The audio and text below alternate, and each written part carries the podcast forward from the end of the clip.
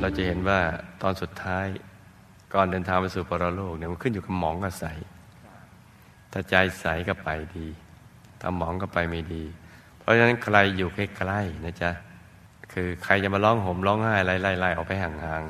ๆ แล้วก็เอาคนที่เข้าใจหลักวิชา ให้แนะนำผู้ใกล้จะละโลกนั้นนะ